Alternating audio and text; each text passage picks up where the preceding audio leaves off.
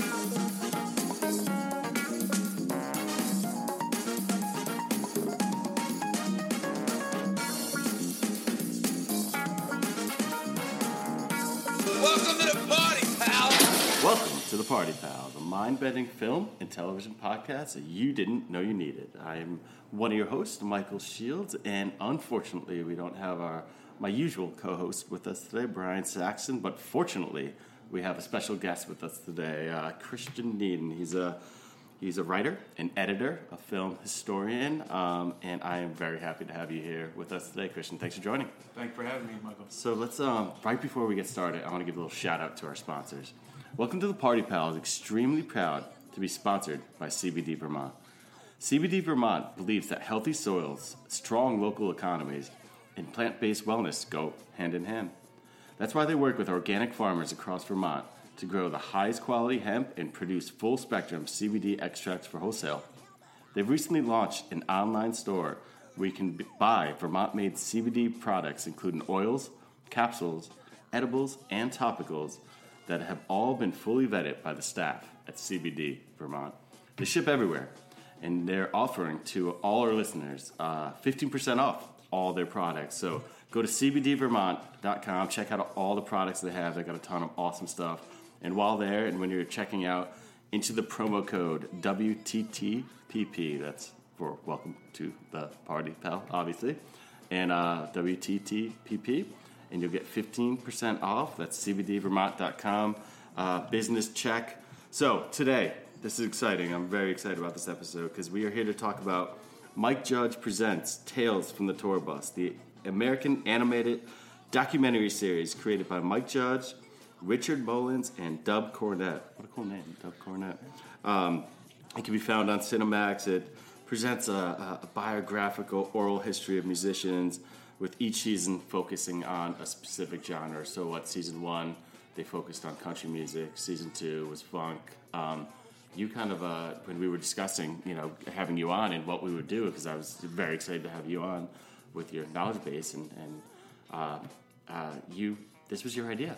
Yeah, yeah. yeah. And I found, I found out about it in kind of a, a little bit of a roundabout way, but a very modern kind of YouTube-era way. Um, I listened to a... Um, a series of videos on YouTube, a guy named Todd in the Shadows, mm-hmm. who does a bunch of really well-done things about one-hit wonders, um, a series called Train Records, which is all about real disastrous uh, records that, that uh, various musicians have made across different genres. Mm-hmm. And this a trailer for this was recommended. I just happened to watch it. I thought it was a great idea. Yeah. And um, the thing that t- was a touchstone for me was, obviously, the season one uh, was outlaw country. Yeah. And it's something that's uh, a little bit personal to me because growing up, uh, my family would do a lot of road trips, camping, and going out uh, in, a, in a series of minivans yeah. uh, during the summers and such. And uh, we had different cassettes that would just live in these vans. Mm. And they weren't all music. One of them was a cassette of poetry um, by Shel Silverstein, who many people might know as the author of The Giving Tree. Others might know as a uh, country western songwriter for a series of, of artists, but specifically his best known work is with outlaw country musicians Uh, most famously, he wrote A Boy Named Sue for mm. Johnny Cash.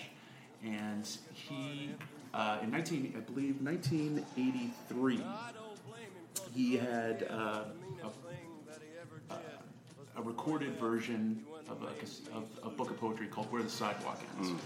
And I think it won uh, a Grammy for Best Spoken Word. Yeah. Uh, and so, subsequently, that cassette made it into uh, our van, listened to it for, for very many years.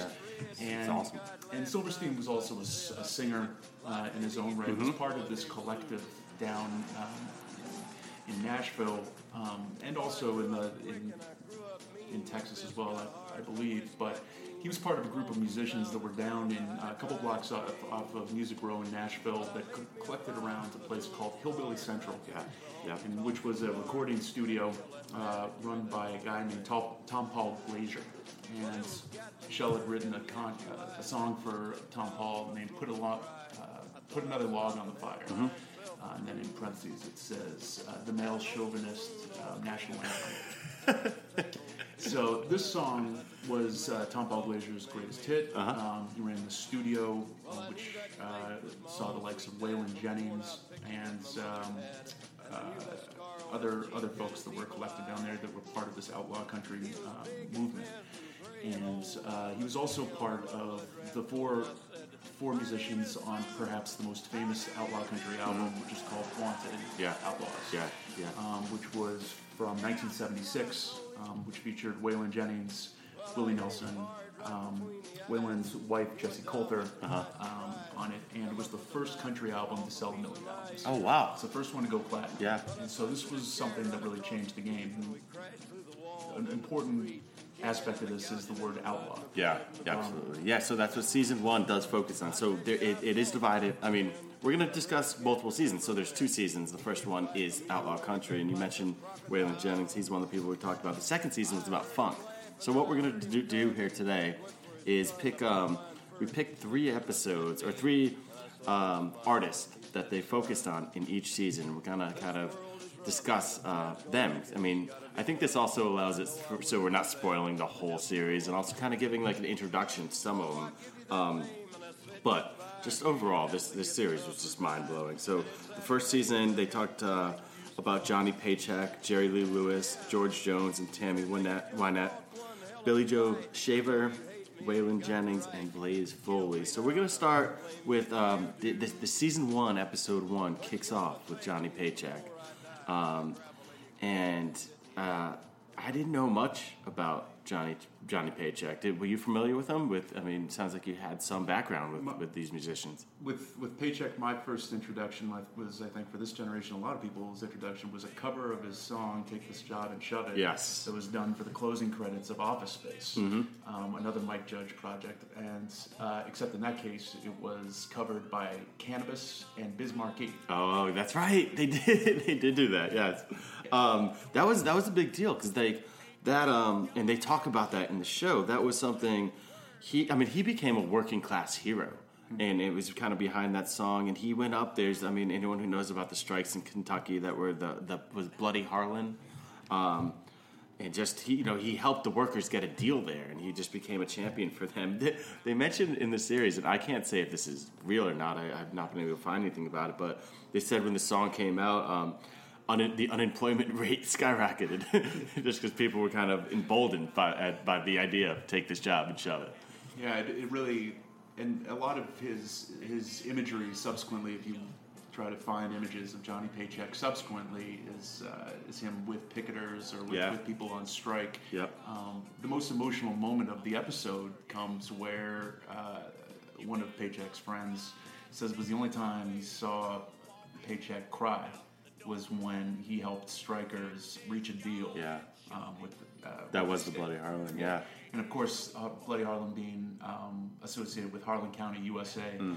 very famous documentary that if anyone's done any kind of film film studies program, they'll they'll always uh, throw that on as the um, symbolic of the nineteen seventies labor movement and the pushback, violent pushback mm. uh, against organization at that time.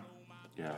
Um, I like how when he starts the series out, Mike Judge kind of, he starts by kind of calling out a lot of us, and I just it hit home because I mean he's like for not really appreciating country, and um, you know he, he did mention in the introduction his introductions and his narration so well written, by the way, too. You can tell it's a pretty intense passion project, but he goes ahead and makes a comparison, kind of between um, uh, um, Johnny Paycheck and N W A in the beginning, and just how hard some of these guys are. They some of these guys, I mean, I didn't realize all these country. Um, you know, outlaw country guys, how, you know, hard they lived, how, how intense they they lived. I mean, it was, it, it was, there's a line in this episode, which, which uh, I really thought was wild, was um, when I was learning more about the drug habits of some of these guys, in this case, Johnny Paycheck, where he said, no, and someone's like, there's nothing worse than a hillbilly with a hit record, and that's because, you know, he was spending a lot of his money on, on these hard drugs and stuff, but I,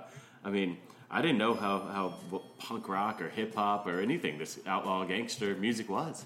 Well, I think it's really important that Judge is, himself is, has a diversity of interest in music, and mm. he makes a he makes a good point at the end of this opening statement yeah. where, where he says, you know, so many people are worried about N W A. I was worried that Johnny Paycheck is out there somewhere. Yes, exactly, exactly. Because we know he actually shot a guy. He actually shot a guy. That yeah, we know of. Yes, exactly. That's the one we know of. Yeah, he did. So he ended up sp- uh, spending time in jail. Didn't he have um? He had a hit record that was uh, named after his the time he spent in jail, wasn't it? Um, uh, I could be wrong about that. I'm I'm blanking a little bit, but I love how they did discuss his um his five year cycle, meaning that he would be uh you know he he would be pretty good. He would keep it together. He would. Um, you know, kind of have his shit together, and then every five years he would kind of destroy himself, and everything would completely fall apart. Yes, his quintessential uh, outlaw country record was um, called eleven months and twenty-nine days. Yes, that's what I was referring to. Oof, I, I had a moment there. Um, but yeah, it's I didn't, I had no idea, uh, you know, kind of the trouble he was causing, and, and just the, a lot of these outlaws. He was so. He ended up getting a seven-year sentence once, and that was funny when he's like walking away when he got it. He's like, "I'll be out in two weeks," and yeah. But he, he also attributes that to saving his life, going to jail, because he was living so hard. Yeah, and I think this is like something you see again and again as a theme in this series, where it's um, unbridled access to the resources to procure, yeah. uh, whether it's drugs or alcohol or whatnot, and it's left to these these guys to control the. to control those inhibitions. Yeah. Paycheck specifically has, it's it's important to start the series with him as, um, when you're talking about outlaws, because from a very early age, of all the of all the those musicians that are covered, he was the one who was the most delinquent. Mm. Um, he was born Johnny Light, uh, Donnie Lytle, and was mm-hmm. known as Hubcap Donnie. Yeah, uh, for, and, for all his car, car theft. Exactly, yeah. and and as some one of his friends points out, this uh, usually the car was attached to the hubcap when he made off with it. And even even when it came to early success, they tell an anecdote about him playing with Patsy Cline, mm-hmm. and he couldn't resist himself. He he got drunk one night and tried to steal Patsy Cline's car, yep. but they wouldn't let him out. The whoever was, was running the parking lot wouldn't let him out of the lot, so he just drove in circles and circles until the car ran out of gas, mm-hmm. and then he bolted. Yep. You know, it's kind of self-destructive streak that's, sure. that from an early time on. But yeah. another thing that, that we'll see throughout this series and into the Funk series as well is that if you have talent enough to be useful and profitable, you can get away with a lot. Yeah. And you can extend your career and mm-hmm. have multiple acts, you know, yeah. of, of your life. Yeah. And that's something with, with Great point. Johnny that's, um, you know, he has... He has those hit records mm-hmm. here and there, and he plays on a lot of hit mm-hmm. records. Early on, he does himself a big favor by becoming a multi-instrumentalist, um, specifically on bass. He essentially becomes a, a sought-after session yeah. musician that plays on a lot of these, um, a lot on a lot of records in in uh, country records, and really uh, that's the way he networks and becomes mm. uh, and kind of works his way through Nashville, yeah. um, the scene itself. And like so many others, he reaches a limit of, of what will be tolerated. Yeah. And thankfully for his own career and his legacy, there are like-minded people that wanted to do things their own way, mm. essentially. Yeah. And he finds those people. And again, it goes back to this this larger interweb web of connected relationships mm-hmm. that we see play out in this series. Yeah. Um, they all, to yeah. one degree or another, know each other through a certain absolutely. person, and you see these play out through the course There's of the There's a lot of, of connectivity, episodes. yeah, absolutely. Um, the end of the episode really, really got me. There was the prison scene, um, prison concert with Merle Haggard, and then him singing um, the old violin really, really got me, which is kind of, a, I guess they described it, and it sounds like, if you look at the lyrics, as his own his own funeral song, which is which was really intense. But um, and it's also one one other thing about yeah, that is, is if you see it in context of, of again, that's that's the end. It's something that's looking back. Um, on his on his life. If you look at the beginning of the episode, every episode Judge starts out holding up an L P yeah. of, of something that's going to be indicative of who this this uh, musician was. And I believe the one he holds up of uh, Johnny Paycheck's is, uh, make sure I get this right, his, mm-hmm. his nineteen seventy-eight album, Armed and Crazy, where he looks the most uh, like Charles Manson. That was used against him in court. And which was, yes. Yeah, the the fact that he has an album named Armed and Crazy. Yeah, they, they're like, this is definitely defining them. So that they kicked it off. Um, they really kicked in the door with the Johnny Paycheck episode that started out. Um, the next one we want to focus on in this first series is the one, they actually dedicated two episodes to George Jones and Tammy Wynette. Um, and first thing, when the episode started, and I, I was just so taken, and uh, I can't stop thinking about it, actually, and I want to listen to more of his music, was George Jones' voice. And I guess Frank Frank Sinatra is famously said, uh, described him as the second best singer in the world, and his his voice is, I mean, damn, he could sing. He was he was he was something else, but and he also that was that was something that again put him on, on the map, but it. The era that he came up in the fifties, he had a very different image than what he would evolve into. Yeah, the crew um, cut. The, very much a crew cut. They that, called that, him, the nickname was the Possum. The Possum because of his unfortunate, uh, his eyes were yes. very close together. Oh, yes, yes, yes. So what, yeah, it wasn't and, his ears or his things, which were all funny looking indeed. But yes, it was. It was his eyes were very close together. Um, but so he did, he eventually, you know, he was, he's, he was from the Big Thicket, a very poor community, and you know, it's appropriately a moonshine song was his first big hit. Um, what was, do you know what that was called? I, can't, I, I didn't get the name of it. I'm going to look it up. But um, um, he eventually found Tammy Wynette and, and, and fell in love. And um, they, they they were quite a duo. I mean, they... Uh, They were, I can't. They were together for six years. That's right. They were together for six years. But they, I mean, but they continuously, even after they split up, they continued playing music together and were in each other's life uh, continuously. And this episode did a really good job of chronicling that whole, uh, you know, relationship. Yeah, it's called the most famous marriage in in Nashville mm. for a reason, and I think they were very complimentary in some ways. Yeah. Um, as I said before, she was one that really helped refine his image.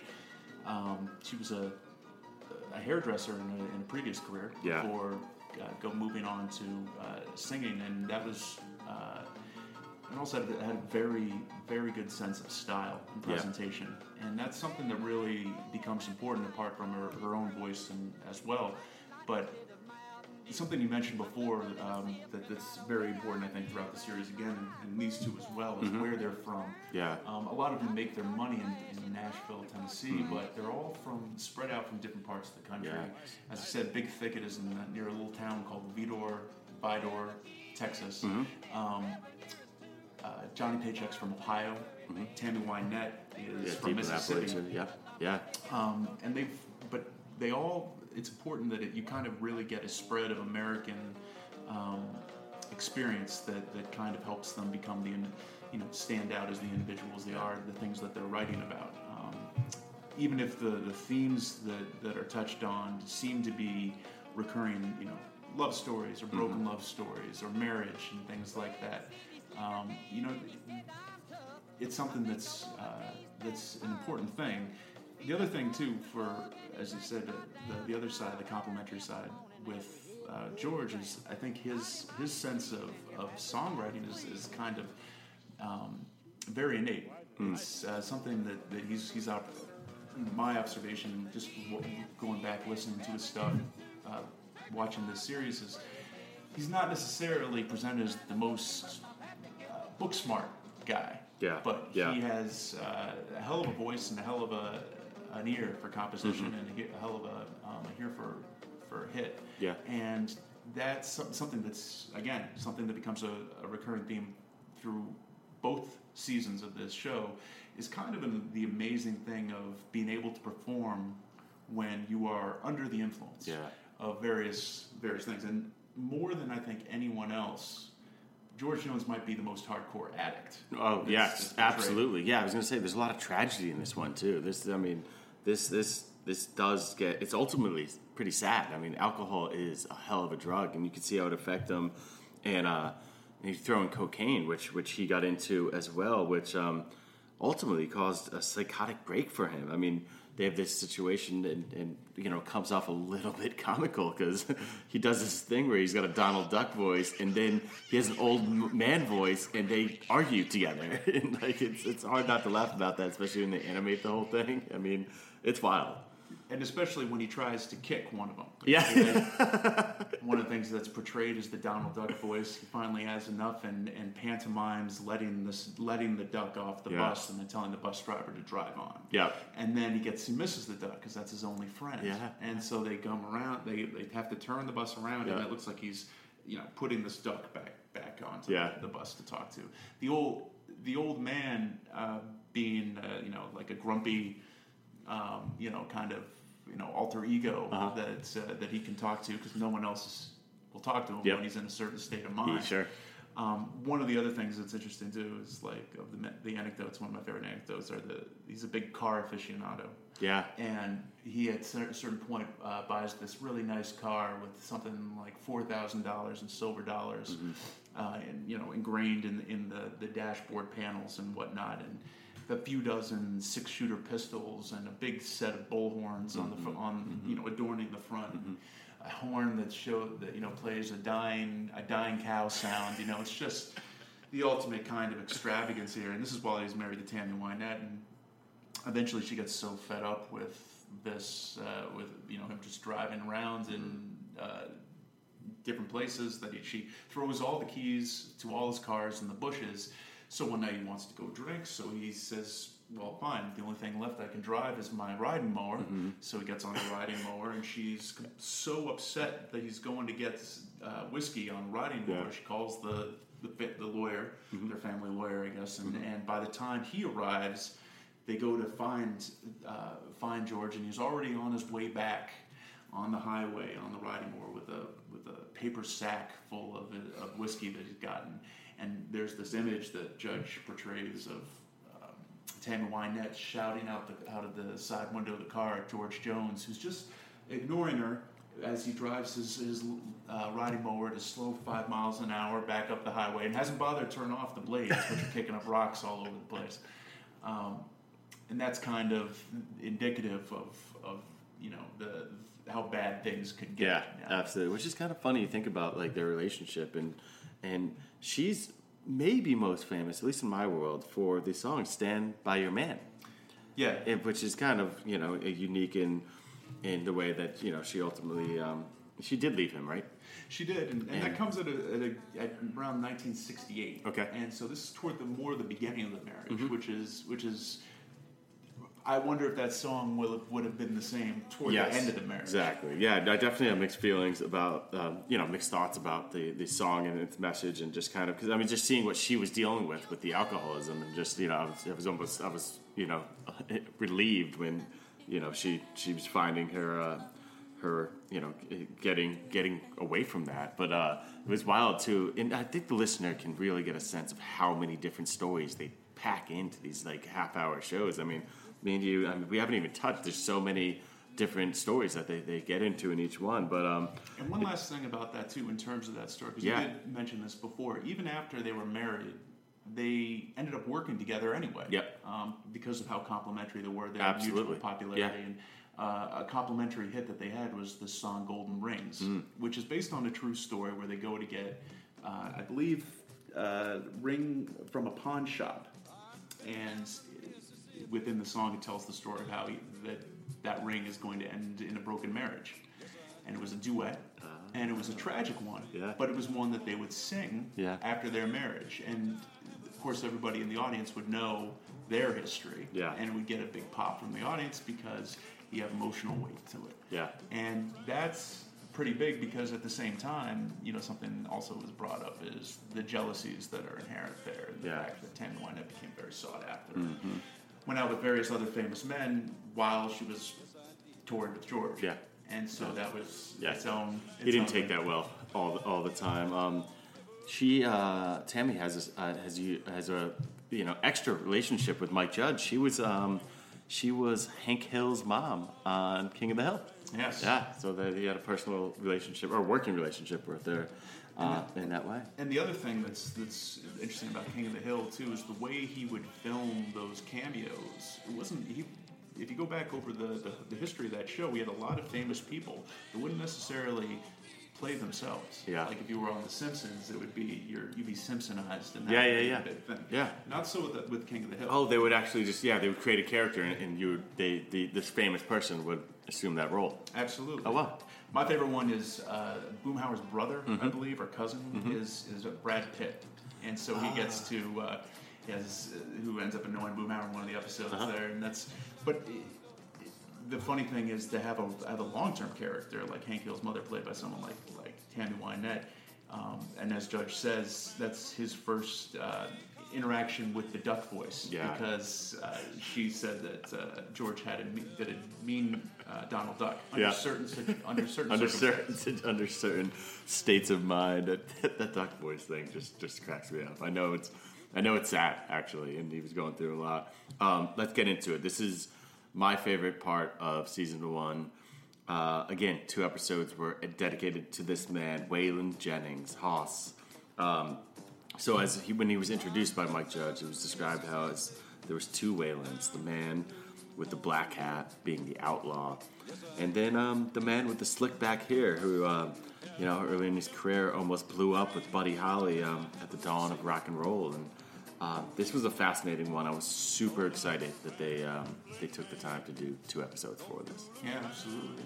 You know, he, Waylon grows up in Littlefield, Texas, mm-hmm. in West Texas, and it, by the the luck of geography, um, Buddy Holly grows up in Lubbock, about eighty miles uh, away, and they get a chance to be in, in proximity, and as it's portrayed in the episode, they uh, get a chance to, to uh, tour together after uh, the Crickets and Holly split ways, yeah. and so uh, Waylon becomes part of his new band, mm-hmm. and uh, faithfully on this uh, this tour that, that uh, goes out, um,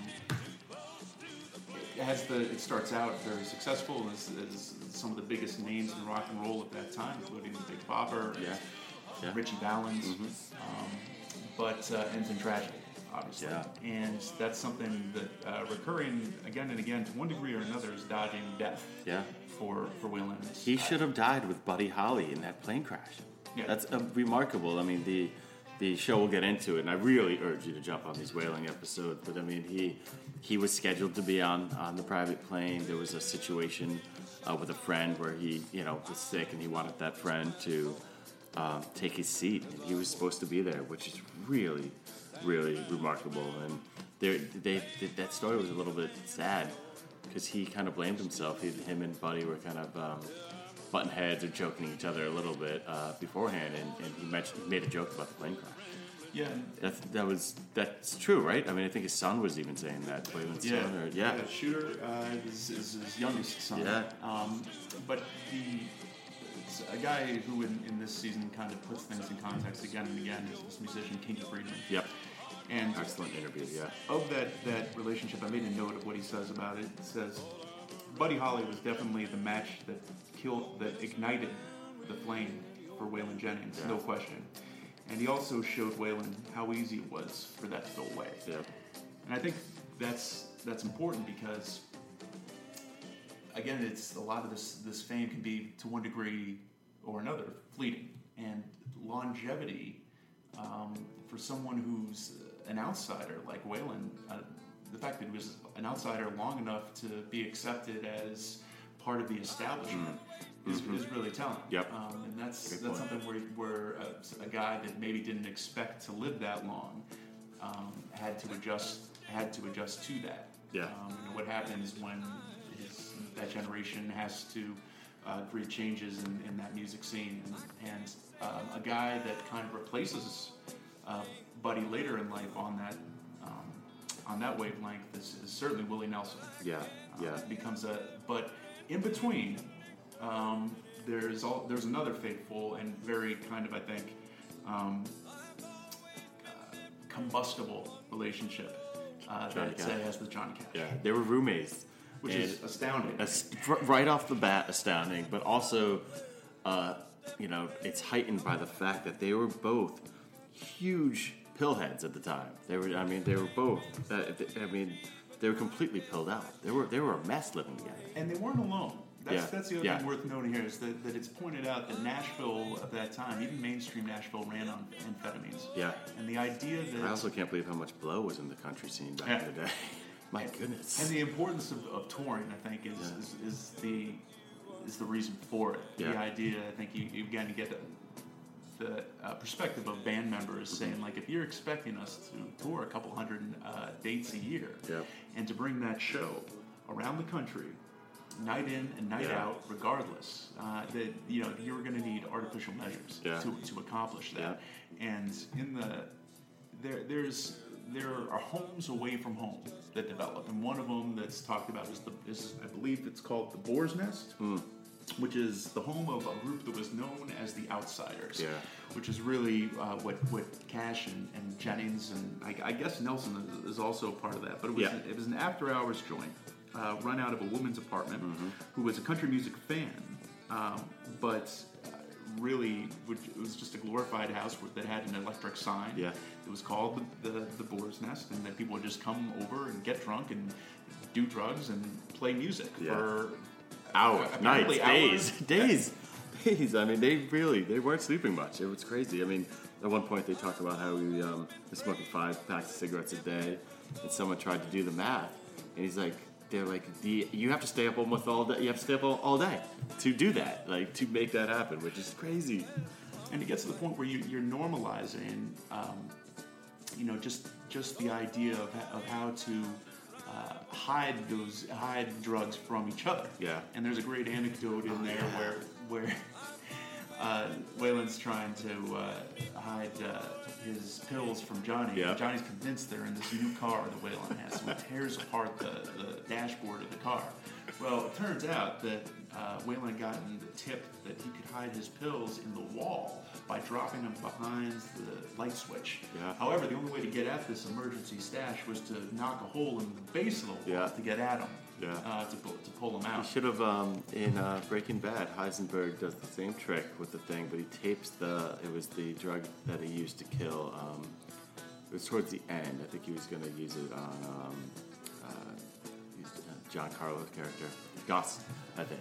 And he goes back to the house after it's been abandoned. Yes, he gets it. Left. He gets it there because he taped it behind the electric field thing. But they were just dropping the drugs down there. Yeah. And they do that. Yeah. There's also that anecdote about the P C P and heroin. I guess it was known as um, the the Atlanta Dog, where they were all messed up on stage. That didn't go so well. Um, yeah, but you mentioned Willie Nelson. Their relationship was definitely uh, pivotal to the rise of Waylon Jennings. I mean, hippies loved Willie and Waylon, and there was... There's this point where he's at a show, um, and I think Willie set it up for him, but Waylon was blown away because cowboys and hippies were getting, you know, getting together and loving the music, and that was that was you know that was what the outlaw movement was all about. Yeah, Willie's the crucial part of this this outlaw starting when he basically quits Nashville, goes back to Texas, starts rebuilding um, a touring base, yep. and calls Waylon in to to join him. Stepping quickly back, though, to how that compares to his relationship with, with Cash, I think there that was became much more of a, the Willie Waylon uh, relationship becomes much more productive away from Nashville, partially uh, because of maybe just just uh, a core a core personality or spirit. And again, Kinky Friedman kind of puts this into perspective. I made a note of something he said about Cash and. Um, and Waylon when they lived together that really struck me. And um, said It was like Van Gogh and Gauguin when they were roommates. Um, whereas Gauguin had a better commercial eye and what was happening. That would be Johnny Cash. Mm-hmm. Um, they said Van Gogh and Gauguin, that Gauguin loved the sunshine for painting. But Van Gogh loved the sun. He got too close to it sometimes. That's Waylon. yes, yes. And I think, you know, it's... Perfect. Yeah. It's and, perfect. And I think with a guy like, like Willie's more of a, again, a, a, a frustrated free spirit, you know, a successful songwriter um, for, for a while. Um, something that they could can maybe connect over marijuana instead of amphetamines, mm-hmm. different kind of high yeah. um, out there. And uh, subsequently, it's it's interesting the places that the road takes Waylon and the, the fan bases that he builds. Yeah. Um, one of them being um, they focus on being the Four Corners Navajo Nation. Mm-hmm. Um, he comes in his own. He said he's he's basically. Um, the biggest thing there. Yeah. You know, is, uh, he's like, I'm the Stones here. He's, he's yeah. a celebrity. Yeah. Um, and of course, there's the. It's one of the one of the funnier little moments I always always uh, about this episode is um, when he no shows a concert in the, the nation, and the, mm. um, they surround the fans are, are mad. So they surround his bus and says Waylon Jennings. And they said, well, Waylon's on the bus. Yeah. It's because his name's on the bus. His name's yeah, on the bus. It's got to be on the bus. on the bus. Yep. So they get the chief. Comes on with, with a group and they offer say, okay, you can see if he's on the bus or not. They go through the bus and they're looking for stuff, and Judge has a little touch where they're just flipping open stuff and there are drugs and guns here and there, but they don't care. They mm-hmm. don't care about the the, yeah. the, the, the salacious stuff. Yeah. They want Waylon. Yeah. And it's it's one of those things that um, beyond just um, you know building a fan base, financially it was important. You know, because mm-hmm. again, this stuff doesn't pay for itself. Yeah. Bands don't pay for themselves. Yeah. And again, another theme that runs through these two seasons mm-hmm. is how do you pay the all those people um, that make this that make the act work, yeah. and that includes you know band members sure. that are ever shifting, um, roadies, um, managers, Drivers, and managers, it seems like every one of these guys.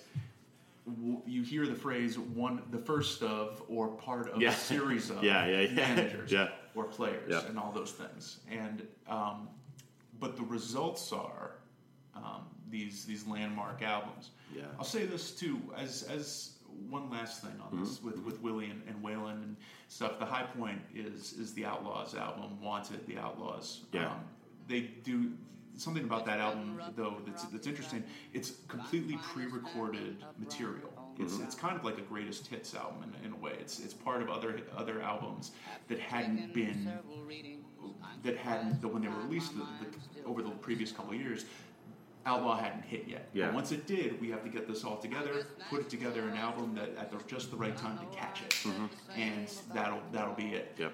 And I think cultural moments are, are a big thing, and they. When that, I, I believe it was, uh, what was it, seventy-seven, mm-hmm. I want to say? That sure, it was, right around it was released? seventy-six, okay. sorry. Okay, no worries. seventy-six, it's, you know, the mid-seventies seems to be, whether it's outlaw country uh-huh. or funk, uh-huh.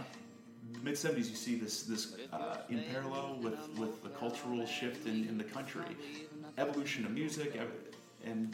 evolution of style, and country is, is is just just as much part of that. Yeah. However, I think the shift in funk is way more dramatic yeah. than country. Yeah. The fact that, you know, as much as I love the songs of, of the outlaw movement, yeah. um, compared to the, the classic style, it's I don't know how much it actually moves the needle in terms of being adventurous with the media. Yeah, you know? I agree. Yeah. So yeah. I, it's one of the things that I like. I like one of the, one of the notes, one of the songs Waylon sings is, "Are you sure this is this is how Hank Williams did it?" Mm. Because he seems to Hank Williams Senior seems to be the spirit animal that hovers over all yep. these guys. No question. He was, despite his addiction, mm-hmm. uh, his great talent, yeah. um, forced his way into being part of that. Yeah. That side. Um, the last, the closing episode, by the way, mm-hmm. of this is, is speaks to that too. A guy who's a parallel, um, a contemporary of uh, Williams Senior before he passed in the early fifties at a, at a very young age, uh, was a guy named Rick Foley, and uh, Blaze Foley, yeah, and yeah. a guy. The final episode of the season is Blaze Foley, um, who took his stage name inspired by Rick Foley, mm-hmm. um, and it's he's a guy who's, who's kind of in the shadows, but has gotten his due.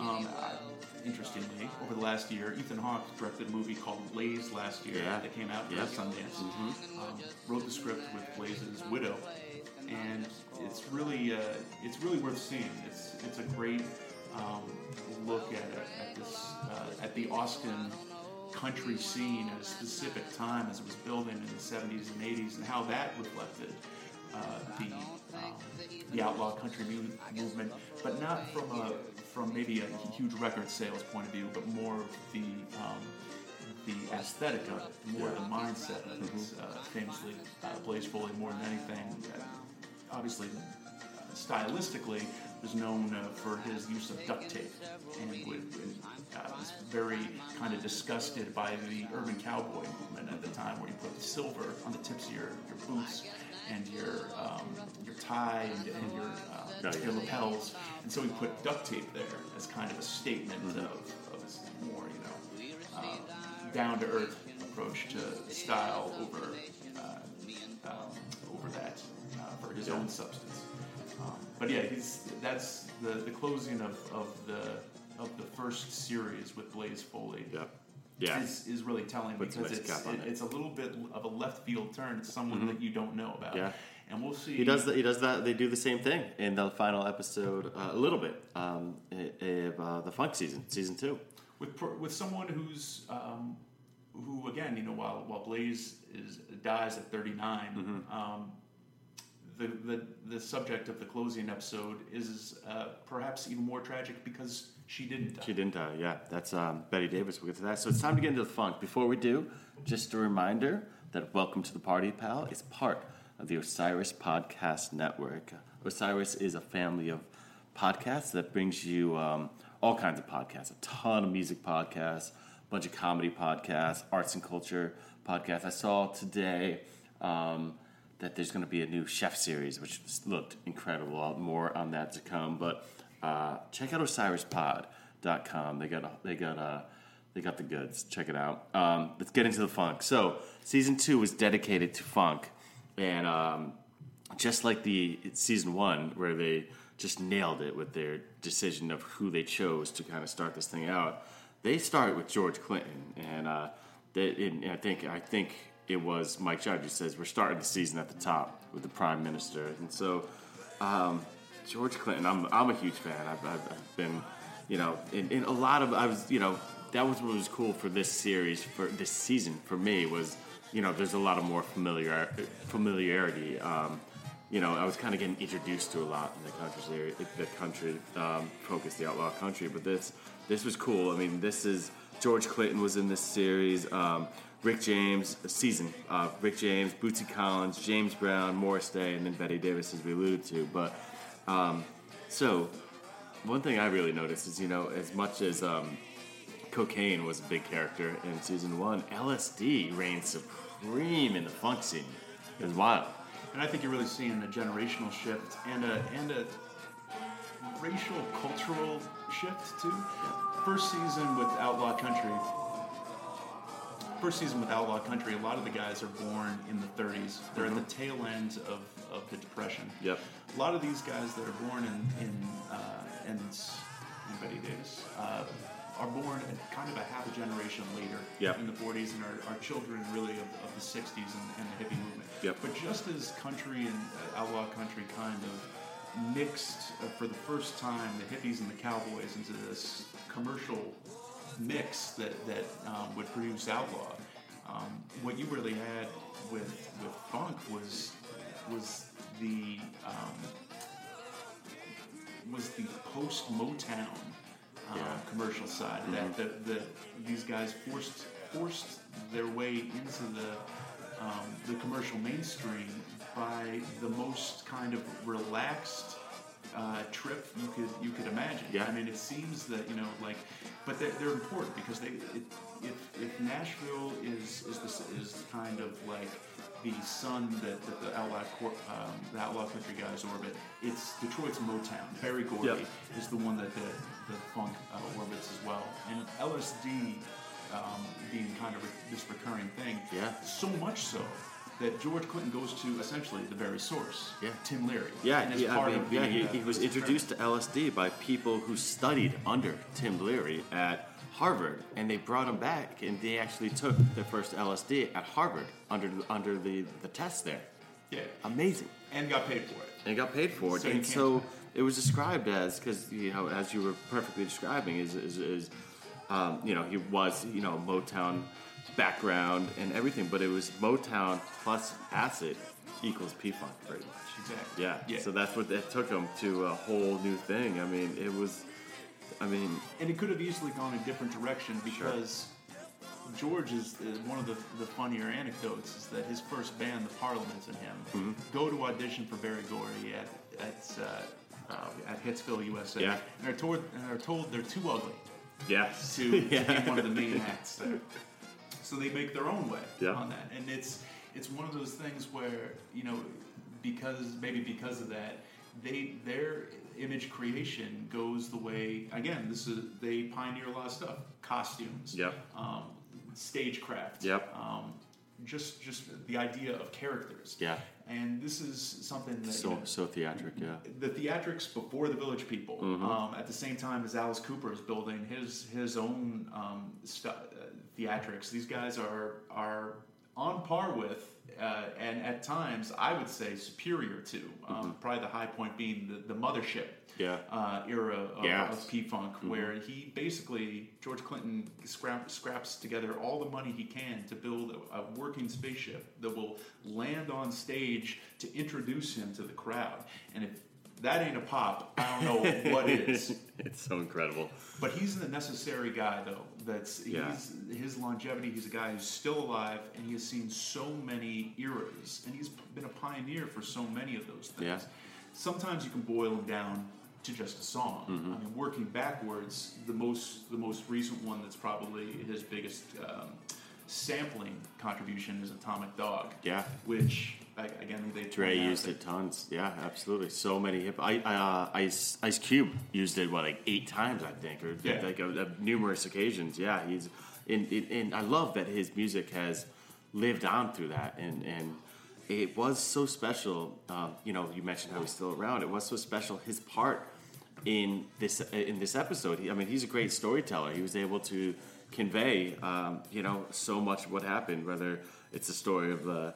The girl puffing a joint out of her ass at a show, or just, you know, this, this, it's a wild ride, and it, it, it does have, it's like most of these these um, episodes do, it does have tragic moments. I mean, crack got a hold of him big time. At one point, I think they bought fifty thousand dollars worth of cocaine, and I mean, and drugs really, really fucked him up, and, you know, that's, that's you know, another theme that kind of, you know, resonates through these stories, and there, there's an arc that you see in a lot of, like, you know, rock biographies and stuff. It's, I mean, it's, it's, it, it holds true. And I think also the, through the lens of the theme of the show, it's again touring, and not just something that, that I thought was really interesting uh, in in the the episode was uh, probably more, with the exception of of maybe the Rick James episode is is the the role of sex, mm-hmm. and the idea that he gets this nickname called the Prez because he's not getting mouth.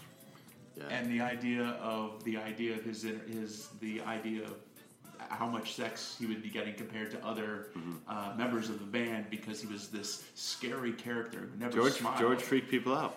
He freaked yeah, them out. He freaked out. Yeah, and, well, women were not sure what to make of him. Yeah, and so he for for a while there, he's this this guy who's whether by choice or not, mm-hmm. he's you know has a. Uh, kind of a forced abstinence. Yeah. Um, yeah. They're not getting all the things you would think a rock star would get out of. A star of his caliber, yeah. But it's but uh, one other thing that's interesting about about that too is you know there were um, both men and women were part of this P-Funk nation that, that seemed like yeah. this like very um, fun-loving larger collective mm-hmm.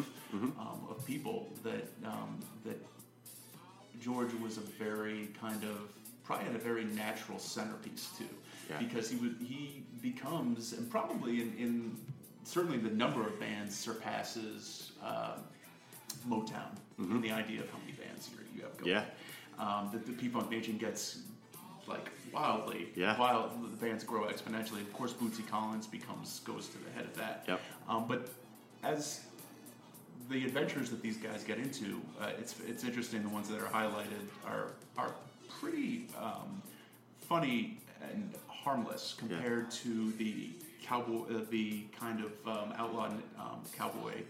Um, ones in the first, um, season, the first yeah. season. Yeah, no Judge doubt. Even says at the head of this season, you'll probably notice there's not as much gunplay gun, yeah, this time around. Yeah. Um, the most scary thing being that when they're high, and I think it's nineteen sixty-eight, mm-hmm. they make their touring in Pennsylvania and accidentally drive through the set of uh, Night of the Living Dead Ramirez, yeah, while they're yeah. high on L S D yeah. and completely freaks. What a serendipitous out. high on L S D moment. You know, you just, I mean, it turns out that that freaked them, that freaked them out, but like, I would have believed it was real. Absolutely. That's crazy. And one last thing on that, because of the touring, like in places like Pennsylvania, up into Michigan, mm-hmm. up into the upper Midwest, they introduce the funk across the nation yeah.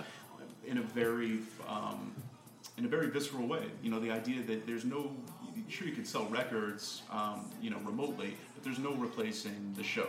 Mm-hmm. And one of the things that they do when they first hit in the late sixties that I thought was was interesting is they're they're touring with bands up in again home, uh, Motown's home home turf, but but bands like Iggy Pop, the M C five, yeah. Um, yeah. bands that if, uh, that were in in in one way or the other kind of the um, the inspiration for punk, um, what would become punk. And if you ever read, there's a great book the, written by a guy named Legs McNeil mm-hmm. called "Please Kill Me: mm-hmm. The Uncensored uh, Oral History of Punk." It was from ninety-six, and it's been updated a couple times. But um, he goes and he talks to, to Iggy and, and M C five and other stuff, uh, other guys like that, and uh, people like Perry Ubu from uh, uh, from Cleveland, mm. uh, Rocket from the Tombs or Rocket from the Crypt. Um, oh, yeah, yeah. All these guys that were part of this Midwestern rock musical kind of punk aesthetic. You can see it in a lot of ways, a, a way P-Funk and, and Parliament and guys like Bootsy Uh, are the, that the, their nonconformist spirit yeah. can, can really play into that. Um, very much more theatrical, mm-hmm. but um, in a jam band is, uh, sense as well. But um, yeah, yeah, yeah. Well, the funk is its own reward, as we know. But um, as I was talking about just a minute ago, how jo- I found George to be such a great storyteller, and it was really great to see him uh, in animated form telling these stories. And episode four, we, we come across Bootsy Collins, and um, you know, who's obviously a huge part of the George Clinton one, and, and we're seeing him throughout. But he is, uh, I would describe him as the definition of an unreliable narrator. He said it right off the bat. He's like, "Look, um, hopefully you have other people here to, you know, fill in the holes in any of these stories," which they aptly did, because he's like, I've been taking L S D almost day. I was taking L S D almost daily from nineteen sixty-eight to the end of the seventies. And like, yeah. damn, and, and it shows. That, but tolerance. That was such a such a cool uh, episode. I mean, he, it just. I mean, because he did. I mean, what Bootsy did so well, and it kind of ties this whole uh, series together. He he bridged the gap between two legends in James Brown and George Clinton, and you know, eventually became a huge legend himself. And you know, he was brought in to work with um, James Brown. Obviously, became like his uh, touring band. But then he, it, you know, this is the, I think this was the main crux of this episode. How he went from that to working with um, you know. Uh, uh, to uh, George Clinton, and you know, he he showed him the the idea of the one. That's the gift he gave from J- James to George. But I mean, he was a conduit between that. Absolutely. And I, I think the one is the single most important of both series, the single most important technical musical anecdote that's brought up. Yeah. Um, Can you speak on that a little bit? So basically, as, as um, Judge puts it, the one is the first beat of the measure. The key to funk for, for James Brown was to put the accent on the one. Mm-hmm. It would come to define the sound. Mm-hmm. So it would be, wow. Yep. The bump, bump, bump, bump, bump, bump, bump, bump. Yep. And so when you, something that's especially important is Bootsy Collins being a bassist mm-hmm. on that. Um, usually a guy who's meant to hold down the bottom uh, of of any of the, the rhythm section. That would be a guy that, that basically dictates the start, you know, when bringing the beat back around for James to be able to start that off and give give the beat a kick in the kick in the pants, yeah, yeah, so to speak. Yeah. And it, interestingly enough, while it was was a technical necessity for James Brown to be able to really um, kickstart a song, when Bootsy uh, explains this whole musical phenomenon of a count, essentially, yeah, to George Clinton, yep, um, he takes it a much more kind of metaphysical mm-hmm. way and get, makes it kind of his own kind of movement. Yeah, and the absolutely. Idea is, you know, like the, the idea that we are all one, essentially. Yeah, yeah. The, I mean, the, the the the concept of one works in life is something they were preaching after a while, which was which was really really cool. Um, Uh, it was fun. They touched on a lot of the collabos that Bootsy Collins was doing because, I mean, through his career, he ended up working with everyone. And the one I found very humorous is, I mean, he's on D-Light's Groove is, Groove is in the Heart.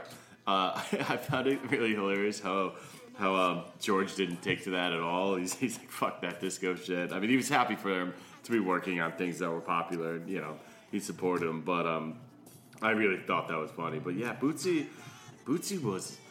And I don't even think I, I realized how big he was, you know. And I, I think of him as a huge star, anyways. But I mean, Hollywood took to him. I mean, and they described kind of how, why. I mean, when George Clinton walked off stage, he, you know, kind of the whole, um, he kind of looked regular, which is crazy to think when he took off his costumes and everything. Bootsy didn't take off his costume. He was that was him. He like really lived in character, which is amazing. Yeah, there's a there's a, a point in the episode where Judge kind of cycles through the. Uh, via one of his interviewers, um, interviewees, the, the evolution of Bootsy's first couple of albums, mm-hmm. and you see the the image of the Bootsy grow and grow and grow um, in terms of, I think by album three, I think it's Bootsy Player of the Year. Yeah, yeah, yeah. And uh, that's really rooted, I think, in the fact that the Bootsy starts out as a as a mercenary, really. Um, he and the, the Pacemakers, his first band, are, are a cover band mm-hmm. in Cincinnati.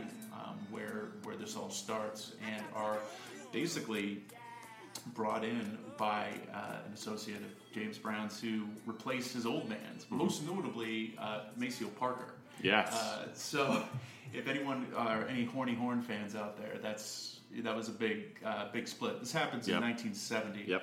and it's a very eventful eleven months that um, that the J Bs led by. Uh, led by Bootsy, yeah. will spend with James learning learning all this stuff before transitioning over to being with, with George yeah. um, and becoming uh, basically Bootsy's rubber band. Um, the, something that's really um, also interesting that they, they point out there, again, is like uh, the importance of geography, again, where these guys come from, and in this case, Cincinnati. Mm-hmm. In Cincinnati's case, there's a there's a place called King Studios, which had recorded R and B uh, artists going back to nineteen fifty-one. Yep. And I like the idea that uh, that there are diff- you know in these different territories, it's not just Motown. Mm-hmm. There are other places that are recording studios that are collective musicians that are also making, trying to make their name and and subsequently producing their own sound. And on on King, uh, coming out of uh, that that same year, um, you have uh, a very important record that that uh, Bootsy and the, the J Bs play on called uh, "Get Up." I feel like being the Sex Machine, uh, which is ironically recorded in Nashville. That's, oh, really? Yes, um, because it has the infrastructure of, mm-hmm. of engineers and recording people there. But Sex Machine, the album, was recorded back in Cincinnati, yeah, um, under the King label. Um, but again, I, I like that crossover. Yeah, that, that this first, the first album they recorded of all places, that's Nashville, Tennessee. Nashville, yeah, that, that that definitely kind of blends worlds there. One last thing on Please. that though, uh, that you mentioned before, just to go to uh, something that talking to George that they they mentioned is that he becomes very quickly, Bootsy becomes very quickly, by default, the face of P-Funk Nation because he breaks out. Yeah. Um, and because his character is so um, commercial, it's so it's so popular. Mm-hmm.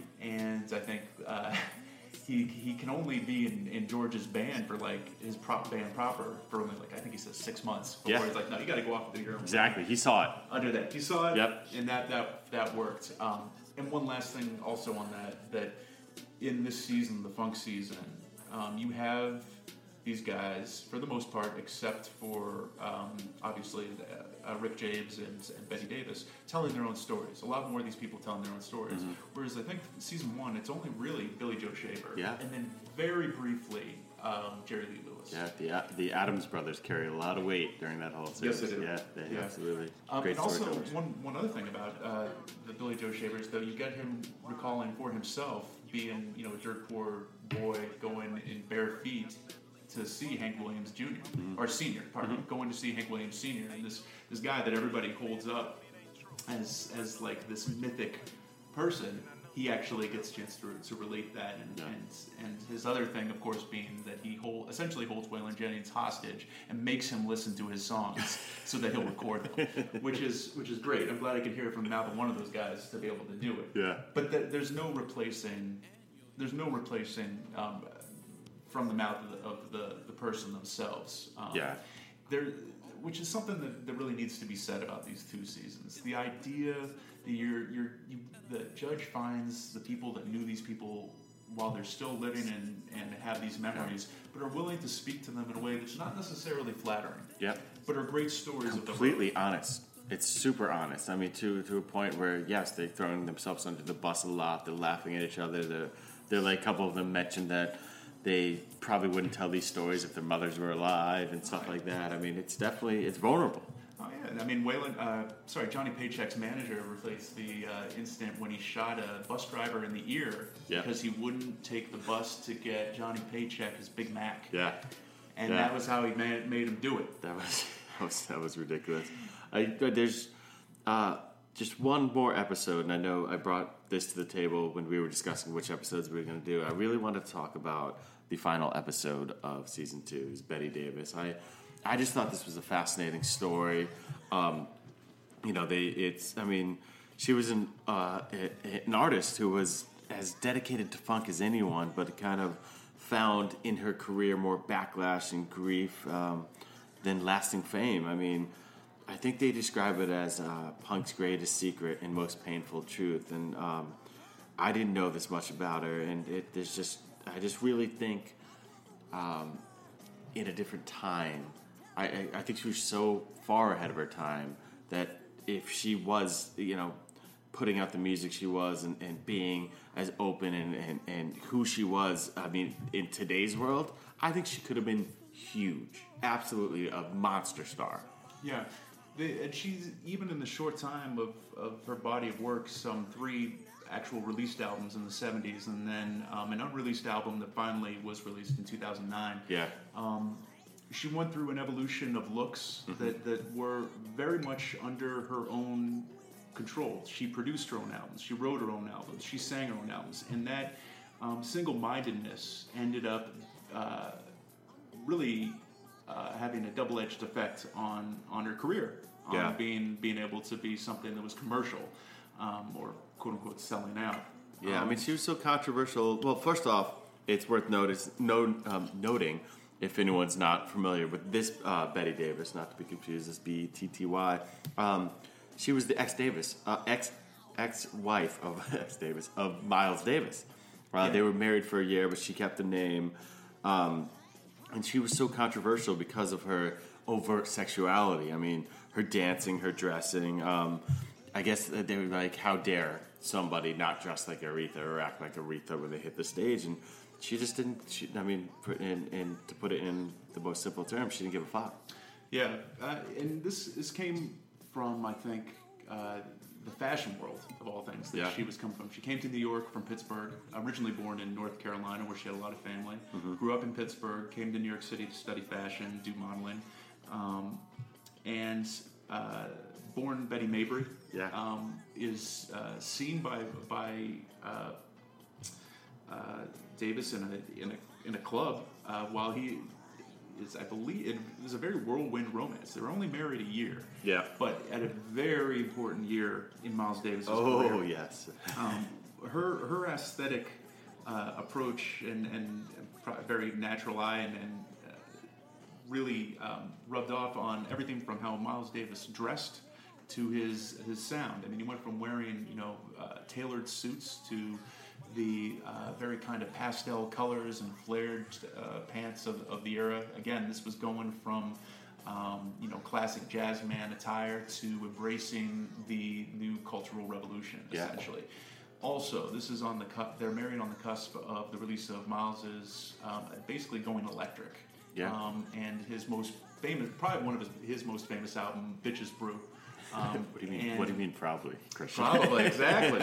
no, um, I mean, but ri- like, and of course, the anecdote being yeah. that the idea was originally that he was going to call it Witch's Brew. Yeah. Until yeah, she helped with the name. She's like, no, it should be Bitches Brew. But like, yeah, I'd, I'd like to even bring that home a little bit more. Like, she kind of pushed him into this, this just, I mean, not just through style, but just this whole kind of transformation into this other being that ended up, you know, kind of re- reinventing himself a little bit, and that turned to him reinventing his sound and like taking, you know, kind of embracing the electronic and buying the buying the Wawa for his horn, you know, like she basically it, it, it could be said that there isn't a Witch's Brew or Bitch's Brew without her and Miles's world coming together, which is incredible. Absolutely, and there's a pay, there is a payback to that too when she embarks on her musical career in seventy-three with her um, self-named album Betty Davis. Mm-hmm. She records in three weeks, mostly through connections that she has with Miles Davis's uh, musical side. Uh, is is pro- with an amazing production of, of band members. Um, yeah, she she she, she she hijacked a bunch of or, or harvested a bunch of ones that. Uh, um, That uh, Miles would work with, but um, and, and he was cool with it. I mean, they were they were they were Absolutely. Cool. Yeah. Even even down to whenever they were stumped on on needing a rhythm or, yeah. or something, they would be able to actually literally call Miles Davis and put him on the phone and give them ideas. Yeah. But I mean, the idea that coming out of, of this album, you have uh, people like Neil Sean from Journey, which is yeah. my favorite favorite. You know, the idea of like thinking years later, it's like Neil Sean from Journey, Greg Greg Errico from Sly Stone, Sly Stone, uh, yeah, is, is drummer, Larry Graham from Grand Central Station uh-huh. and Sly, um, and a lot of, and this is again very telling. Um, they say some of the best young players in the Bay Area. The idea that this this West Coast sound is there too. Um, something else worth worth noting is that it's it's in three years she releases three albums, mm-hmm. and over that time, again stylistically, uh, when you pick up an L, a, a Betty Davis L P. Uh, you have a very striking cover for you. Mm-hmm. It's all about um, the, about her. She's very the way she presents herself is very reminiscent of someone out, like David Bowie, mm-hmm. honestly. Yeah. Um, even down to the fact, like I've said before, I heard some I, I, someone uh, refer to her as the space glam diva. Um, yeah. With stuff that of her contemporaries and people that she toured with, people like Patti LaBelle, mm-hmm. um, that had you know that would wear you know. Um, Uh, knee-high silver boots and kind of have this spacey aura to them. Um, her second album um, is uh, is interesting because it's they say it's titled "They Say I'm Different," and there's a documentary that came out a couple years ago called uh, Betty Davis. They Say I'm Different, um, with a director, a guy um, named uh, Philip Cox. He's associated with a play, with an, um, a group called Native Films over in the U K. And basically spent four years uh, earning Betty Davis's trust as she has lived these past several decades in seclusion. Yeah, um, yeah. This trying did. to get her to do an interview. She does not appear in, the, in the, this documentary, mm-hmm. though. Um, her voice does, um, but he never got her on camera, uh, which is which is uh, ironic because in each of these three albums, uh, you see Betty, da- Betty Davis. They Say I'm Different, and then. Perhaps most salaciously, Nasty Gal. Yeah, from it's awesome. That's her third album. That thing, that thing slaps. If and anyone, if anyone wants to check out her work, get Nasty Girl. It's it's pretty amazing. Nasty Gal. And I watched. Uh, it was interesting. I watched um, a video. I was trying to find anything I could to find in addition to this yeah. episode about about. Um, she disappeared. She, she. I mean, there was it was another uh, another one of these stories that became very tragic. I mean, her career stumbled and. and And and she fell off the map, and you know you learn that she dealt with a lot of psych- psychiatric issues and was hospitalized, and it just sucks. Yeah, and it's in terms of a lasting image, it's it's interesting. I, one of these things that I found about her was uh, something that N Y U had had, had run, it was a symposium where people were coming together to discuss her place. in, in music. It was uh, a video, I guess, from a couple years ago. It was uh, directed by, uh, or it was overseen by uh, a woman named D'Angela Duff, mm. who was the director of uh, integrated digital media at N Y U uh, Tandon School of Engineering. And there's like ten people in the audience, right? But I watched this thing, it's like two, it's two hours or so, uh-huh. and people trying to put Betty Davis's place in context in an academic way. And one of the things that they had that, that they talk about is is when Nasty Owl comes out, basically uh, in one of the things, if you open up this L P and you see all these, these photographs, uh, well, first of all, the front cover photograph is salacious enough. It's it's her kind of on her side, like uh, opening her leg up in kind of a yogic yeah. uh, kind of thing there. But underneath, uh, she had collaborated with a photographer named Antonio Lopez, and they, to change her uh, look into something of Um, something a little bit more evolved than this, this space style yeah, thing. Yeah, yeah. Uh, just a, a quick quick uh, pull quote from D'Angela Duff about it. She notes, um, the image is one of control and power, despite its raw sexuality, referencing the pinup era of the nineteen forties. However, however, Betty subverts the pinup. Instead of posing for the male gaze, she flips the script and uses the man as her object. Yes. In essence, yes. she sums it up as feminist. A hundred percent. She, I mean, way ahead of her time in this way, and that's what I was getting at originally. And I'm so glad uh, we're shining a light on her a little bit. I mean, she she was feminist. She was she was she was powerful. Her sexuality was powerful. She wasn't ashamed of it. She she you know I think about like you know the the stars of today, whether Beyonce, Nicki, Janelle Monáe. I mean, she slides right in, and she's just killing it right now, which would be just remarkable. But Um, wow, there is so much to talk about in this series, and I just I couldn't re- recommend it more. I mean, it's it like it's such a fun way to learn about all these musicians on and off stage. Um, uh, you know, I, I just really hope it continues because I really want to see uh, other bands and artists I love to get this to get the uh, Welcome to the Tour Bus treatment. You know? Yeah, and even within these seasons, I saw an interview that or read an interview that the judge did with. Uh,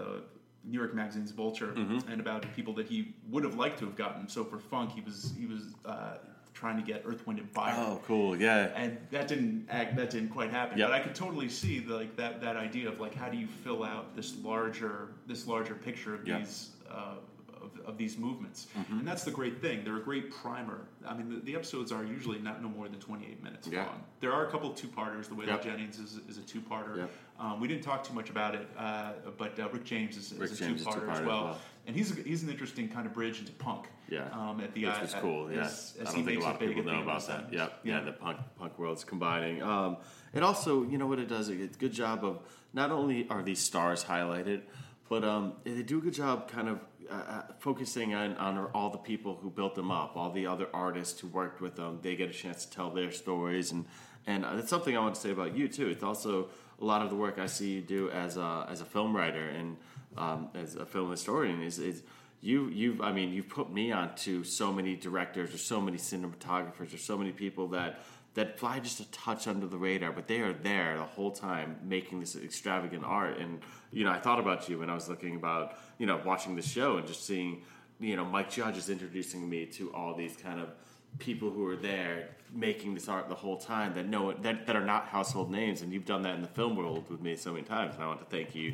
for that while while, while you're here. You know, thank you so much, Michael. Yeah, I appreciate that. And it's worth noting that before I got into film or read any books about film, you know, for me an important kind of again, uh, Judge, I said, you know, has has said that this was a labor of love. It's yeah. his primary thing. He has. He does a lot of different things, primarily at the moment being uh, one of the creators of Silicon Valley mm-hmm. on H B O. Yep. Ironic. I would have expected this to be on the same network, but Cinemax. They're, they're in bed together. Cinemax and H B O are pretty much, yeah, it's like their act, it's H B O's action network at this point. Yeah. Gotcha. Yep. Um, you know, I like, there there are other other books that I've, I've read about um, uh, uh, both film and music mm-hmm. where it's... It's more about getting the salacious details mm-hmm. from people, yeah. or what, regardless of what the, the mixed result is going to be. And yeah, I, exactly. I don't, I don't With no think... regard for like how it affects the, the artist, maybe. Well, the first one I ever read, and it's the thing that came to mind as I was as I was watching this series, is a book called Hammer of the Gods. Mm. It's from nineteen eighty-five, yeah. um, and it's it's the first of this uh, style of book that I that I had read. Yeah, um, it's by a guy uh, who's written several more music, uh, band biographies uh, since then. His name's Stephen Davis. Um, the only other one I've, I've read of his in full, I've read a bunch of them partially. Um, in full is uh, one about Guns N' Roses called "Watch You Bleed." Oh yeah, yeah, I've heard of that. Yeah. Which is good, and he's a real master. Is it good? I need to see that. It's good in the sense that it's it's again the the key word is salacious. Mm-hmm. I guess he does his research, but the thing and he finds uh, key people surrounding those people, even if he can't interview members of the band, yep. uh, to build his story. Yeah. And it, that's why this series reminded me of it. Yep. With Hammer of the Gods, it's very notorious, yeah. um, being the fact that he talks. The, his primary source is, is a guy named Richard Cole, mm. who was the first tour manager for uh, Led Zeppelin when they were at the height of their fame. Yeah. And that brought to light a bunch of stuff. Most notoriously, Jimmy Page's relationship with Laurie Maddox um, uh, when she was fourteen. Yeah. Yikes. Paralleling with Jerry Lee Lewis, his cousin, uh, who Judge interviews. Oh, yeah, yeah, um, yeah. In this Holy. episode, yeah, um, and talks about what that what the fallout was when she went with Jerry to, to England as as essentially a child bride, yeah. and um, basically yeah. someone in asking her a question and she didn't know any better and obviously said, "Oh no, he's my husband." Yeah. And how old are you? And I think she lied and said, "But sixteen yeah. instead of fourteen or something, something like that." Um, I like. Uh, Even though those books like that are entertaining, the older I get, the more respect for books I like. Like I say, um, uh, Please Kill Me, I think Legs McNeil, yeah. who ran Punk Magazine oh, for a long yeah, time, has, yeah. has his heart in the right place, wants, wants with, with a book like that, wanted to get these guys on the record mm-hmm. before they weren't here anymore. Yeah. And I really feel that way for both these seasons with what yeah. the Judge is doing. Yeah. And for anyone listening to this, if you want an introduction to these to these genres and something that you wouldn't even think that you'd like the music, and heck, mm-hmm. if, even if you watch the episodes, and they do sample a lot of these these artists, yeah, music, yeah. even if you're not into it, them as people in in this you know tapestry of American culture at a very important cultural time in the sixties, seventies, mm-hmm. and the eighties, mm-hmm. when music across every genre was was evolving. Having that on the record in yeah. a really engaging and different way, yeah. like he's done, is important. You know. Here we are, as we record this, I think we're moving into something like the sixteenth week in a row where uh, Lil Nas X's Old Town Road is the top of the Billboard charts. One more week and it'll be, I think, a record for how long something like that has been. And the iconography of that song, even though it's it's it's hip hop, is is steeped in Western culture. Yeah. You know, it's and it's something that's that's part of its its controversy. Yeah. Is it a country song? Yeah. Is it not? Is it is it hip hop?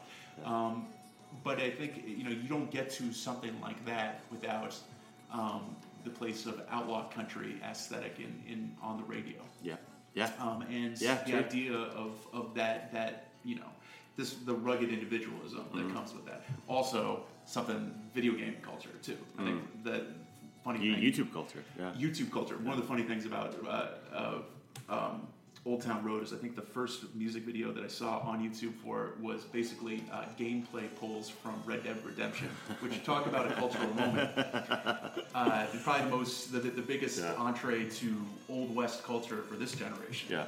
is, you know, video yeah. game culture like yeah. that. Much more so than the staid, boring kind of, kind of, you know, kind of club atmosphere it seems sometimes with, with a proper country. Yeah. Um, that's the great thing. It's a reminder That, that there have been people for a long time now that are trying, that, that pushing against that, want to do things their own way, wanting to cross over, but still keep the things about, about the genres that they like. Mm-hmm. And you could say that about outlaw country. Mm-hmm. You could say that about funk. Yep. Much more adventurously in funk, I, I, yes. for my money. Oh, yeah, yeah, agreed. And I think that's, it's something where, and again, hip-hop today, um, you know, go ask, ask, uh, ask Snoop Dogg and the G-Funk Empire, mm-hmm. uh, or Doctor Dre and, and, and Snoop, but the idea that you know that there that there's it's a really great history lesson yep. in an engaging way yep. that I think um, is well worth it. Yeah, well worth it. I, I agree. Mike Judge has nailed it, and I think we nailed it as much as we can. A lot to talk about in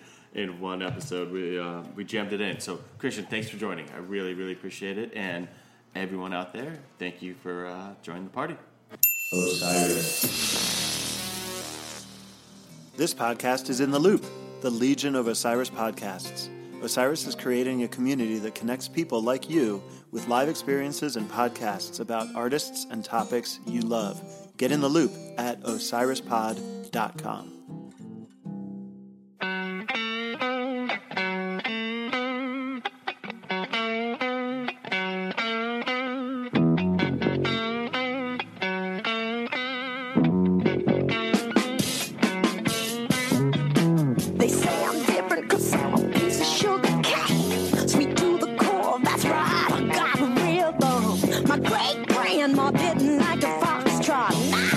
She spit, it's nothing but a dram on dram. Spit on.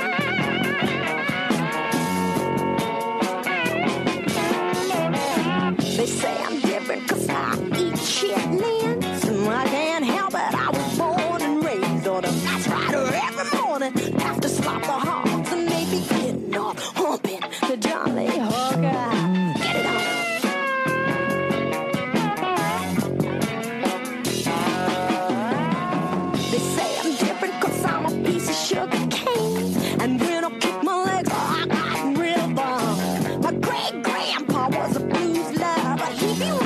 Moonshine, the baby king and Jimmy Ray, rock on that.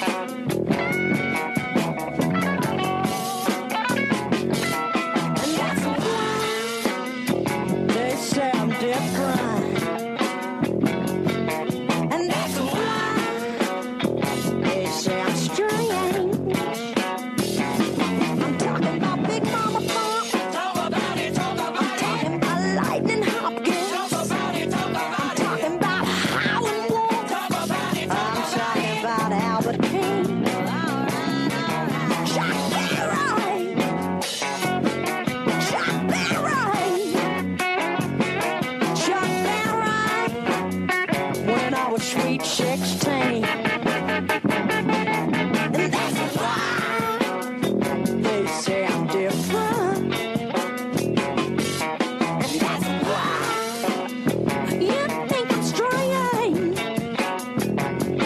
Talking about tea.